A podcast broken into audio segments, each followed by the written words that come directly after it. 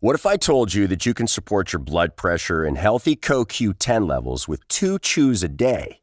The new SuperBeets Heart Chews Advanced is now supercharged with CoQ10. That's like getting CoQ10 for free. Our powerful blend of beetroot, grapeseed extract, and CoQ10 supports your cardiovascular health. Visit radiobeats.com and find out how you can get a free 30 day supply on bundles and save 15% with the promo code DEAL.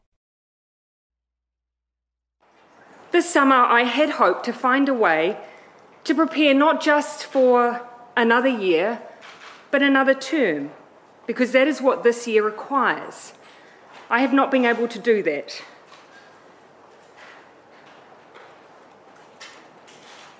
And so today I'm announcing that I will not be seeking re election. New Zealand's Prime Minister Jacinda Ardern shocked the world last week when she resigned. She said that after more than five years in office, she was just burnt out. I know what this job takes, and I know that I no longer have enough in the tank to do it justice. It's that simple. Ardern's actions as prime minister often got international attention. She enacted tough gun restrictions after a mass killing in 2019, and she implemented a strict pandemic lockdown that kept coronavirus infections low. Her leadership style became known as the politics of kindness. She was a prominent head of government in the Western world, a feminist icon to a certain extent, and a political figure of unusual honesty, empathy, and charisma. Ishan Tharoor is a foreign affairs columnist for The Post. He says Ardern was also unusually forthright about her identity as a woman and working parent. When she came to power, she was 37 years old and therefore one of the youngest uh, world leaders. And then she went on a year later to give birth in office, making her only the second head of state or government to give birth in the modern era. From the newsroom of the Washington Post, this is Post Reports. I'm your guest host, Kim Bellware. It's Thursday, January 26th. Today, the legacy Jacinda Ardern leaves behind, both in New Zealand and abroad.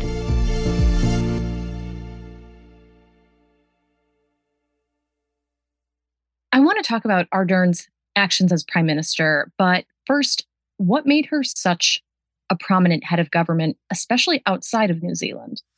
Well, that, that's right. New Zealand, of course, is a small country, only 5 million people.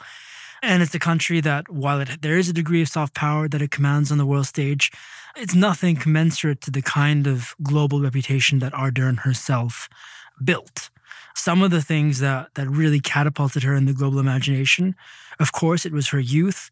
It was the fact that she gave birth while in office. I am not the first woman to multitask. I'm not the first woman to work and have a baby. I know these are special circumstances, but there'll be many women uh, who will have done this well before I have. Uh, I acknowledge those women. I am about to sympathise with them uh, a lot, as I sympathise with all women who suffered morning sickness. Um, and then brought her three month old baby to the floor of the UN General Assembly. And uh, if you see the kinds of characters who go to the floor of the UN General Assembly every year, it was a real breath of fresh air among the political classes of New York, but also, you know, in the global imagination. This picture speaks for itself, so we're just going to show it to you right now.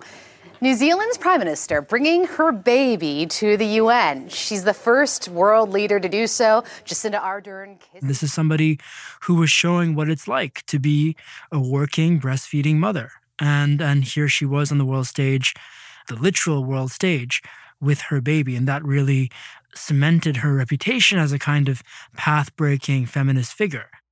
As far as her other work as prime minister, what other things did she do while she was in office? She's really associated with handling a series of crises. You had the incident in Christchurch. This is a, a ghastly episode in 2019 where a far right, white nationalist gunman, someone who was born in Australia, burst into two mosques in the city of Christchurch and killed ultimately 51 people who were attending these mosques. It was a brazen act, horrific because he also streamed part of it online. And it was you know, one of the worst incidents in New Zealand's modern history and something that shocked the world. It is clear that this can now only be described as a terrorist attack. From what we know, it does appear to have been well planned. Two explosive devices attached to. Ardern's reaction was striking. She rushed to the community, mourned with those mourning, donned a hijab in solidarity with New Zealand's Muslims, and uh, delivered a speech of profound empathy and courage, as well as determination to move beyond this and to, to defend uh, the multiculturalism that defined New Zealand in her mind and to protect New Zealand going forward. When, when any part of the body suffers, the whole body feels pain. New Zealand mourns with you. We are one. And so you saw both uh, a reflection of her capacity for empathy and solidarity with others, but also um, a political streak as well, because she quickly moved thereafter to push through significant gun control. Today, I'm announcing that New Zealand will ban all military style semi automatic weapons. We will also ban all assault rifles. We will ban all high capacity magazines. We will ban and all both those acts, one of real humanity and one of political determination, definitely buttressed her image on the world stage. Not that long thereafter, there was a, a really cataclysmic volcanic eruption that impacted numbers of communities. And then, of course, you had the pandemic. And for a major period of time during the pandemic, Jacinda Ardern was seen, certainly elsewhere in the world, but also within her own country, as a tremendously successful figure in the fight against COVID. Of course, New Zealand is blessed by its geographic remoteness, but Ardern managed to put into place a regime of controls that kept New Zealand essentially COVID free during the worst of the pandemic before uh, we had any vaccines. Failure of anyone to play their part in coming days will put the lives of others at risk, and there will be no tolerance for that. We will not hesitate to use our enforcement powers if needed. You could say that, you know, New Zealand's zero COVID policy, unlike, say, that of China, was the most successful iteration of this exercise. And, and to this day, uh, New Zealand has some of the lowest COVID death rates in the Western world. And that was clearly a success. Of course, in the months thereafter, they loosened their controls and imposed other controls, including certain vaccination mandates. Ardern's uh, legacy in handling the pandemic has shifted a little bit and contributed to a pretty significant backlash against her time in office. That's a lot in a short amount of time since she was in office for a little more than five years. I'm curious, throughout all of this, was she seen as a popular leader in New Zealand? I think for the bulk of the time, she absolutely was a popular figure in New Zealand. And the phenomenon that we now ascribe to her, Jacinda Mania, was both a domestic and international phenomenon. She's somebody who led her party to a pretty significant and comfortable reelection in 2020, basically drawing on a mandate that was very much linked to her own personal success and magnetism as a political figure. Her time in office absolutely was was defined by uh, her capacity for empathy, her support for a more inclusive, fair society. She had, you know, the most diverse cabinet in New Zealand history. She did a lot to uplift and highlight New Zealand's kind of indigenous Maori character as well. She had uh, the largest number of ministers from the LGBTQ community in her cabinet. She was somebody who really believed in the politics of inclusion and worked toward that. Of course, uh, the pandemic has been difficult, not just for her country, but for every country.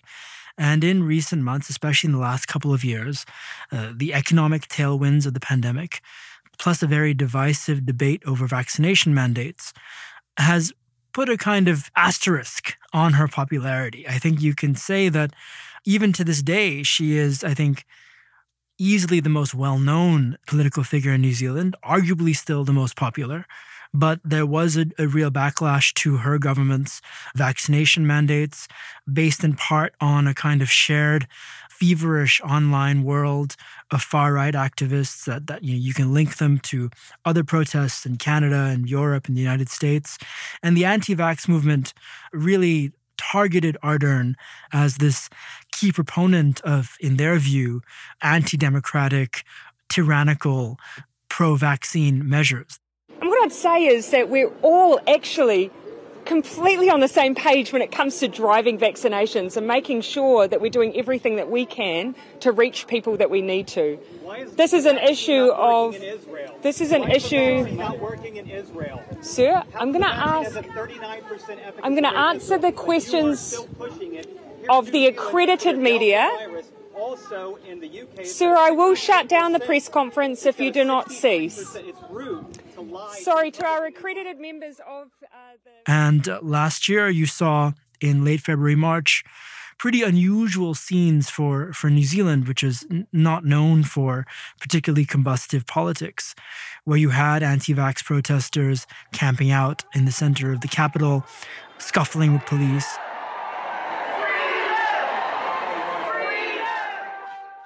And that incident uh, was quite disturbing to a lot of people in New Zealand because it reflected uh, a new kind of tone in its politics, a, kind of very polarizing, combustible tone that had not really been detected before in New Zealand and uh, reflected perhaps a more global phenomena taking root in this country so far away from much of the world. After the break, the other side of Jacinda Mania. We'll be right back.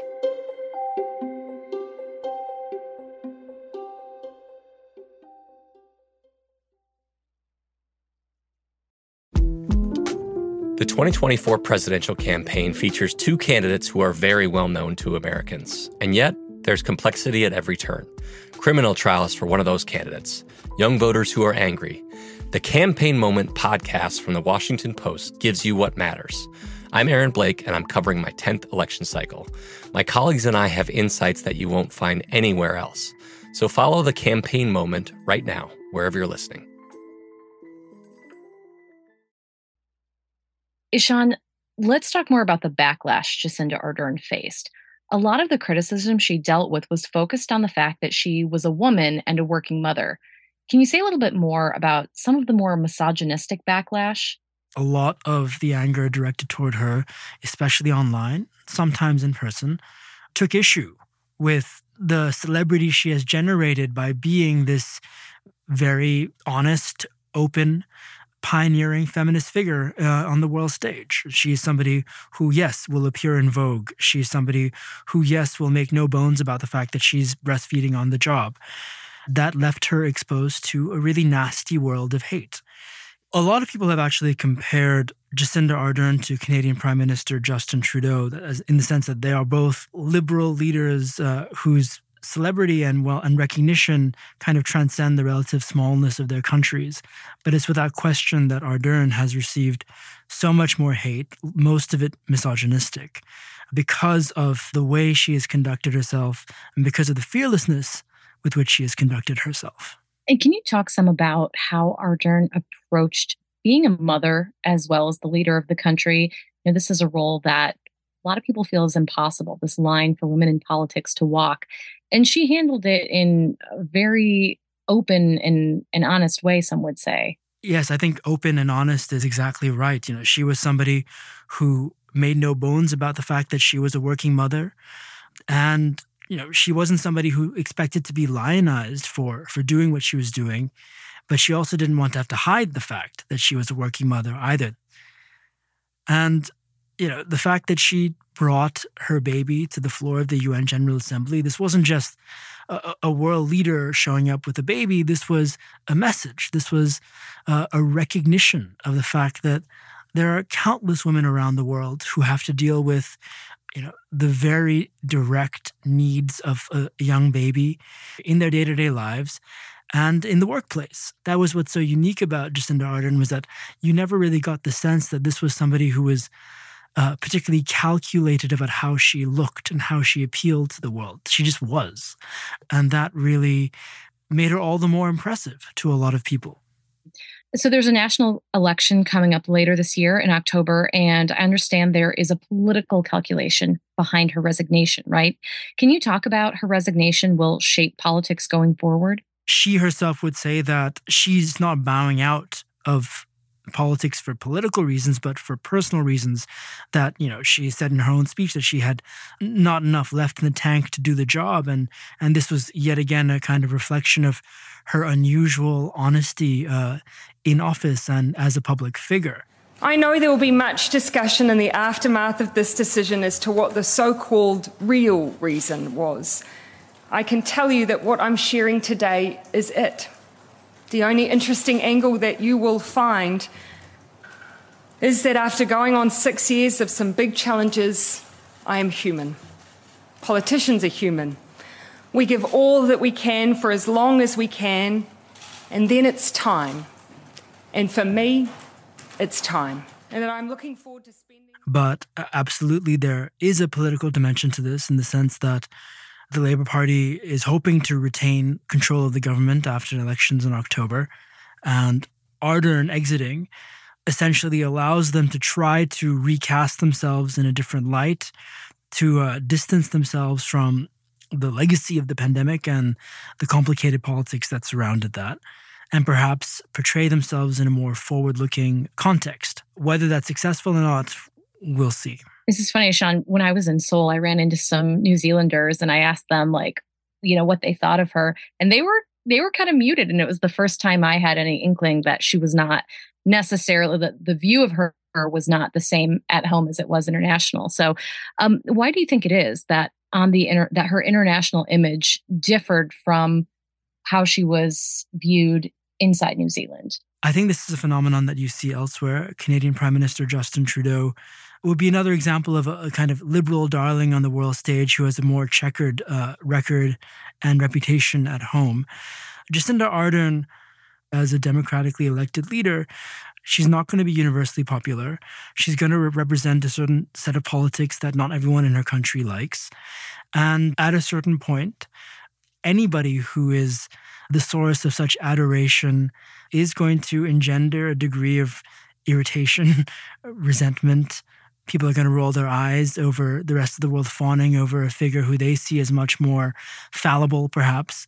And uh, that's certainly the case in New Zealand politics. She's not some kind of deity. She is their elected prime minister now who has not fully addressed certain issues that have been long-standing in the country. I think first and foremost, the cost of living issues, the, the, the question over housing in New Zealand, and those underlie a, a broader sense that the Labour government hasn't adequately reckoned with an economy and hasn't adequately reckoned with uh, growing inequality in New Zealand as well. But I, I don't want to discount the fact that she is still, despite all the backlash and complications, a, a pretty remarkably popular figure in her own country. Ishan, thank you. Thank you.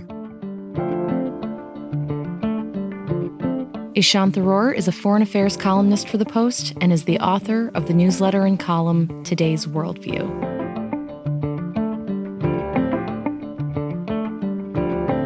That's it for Post Reports. Thanks for listening. Today's show was produced by Arjun Singh, it was mixed by Sam Bair, and edited by Lucy Perkins. If you want to show your support for the show, please subscribe to the Washington Post. It's a great way to support the work we do. Go to washingtonpost.com/slash-subscribe. I'm Kim Bellware. We'll be back tomorrow with more stories from the Washington Post.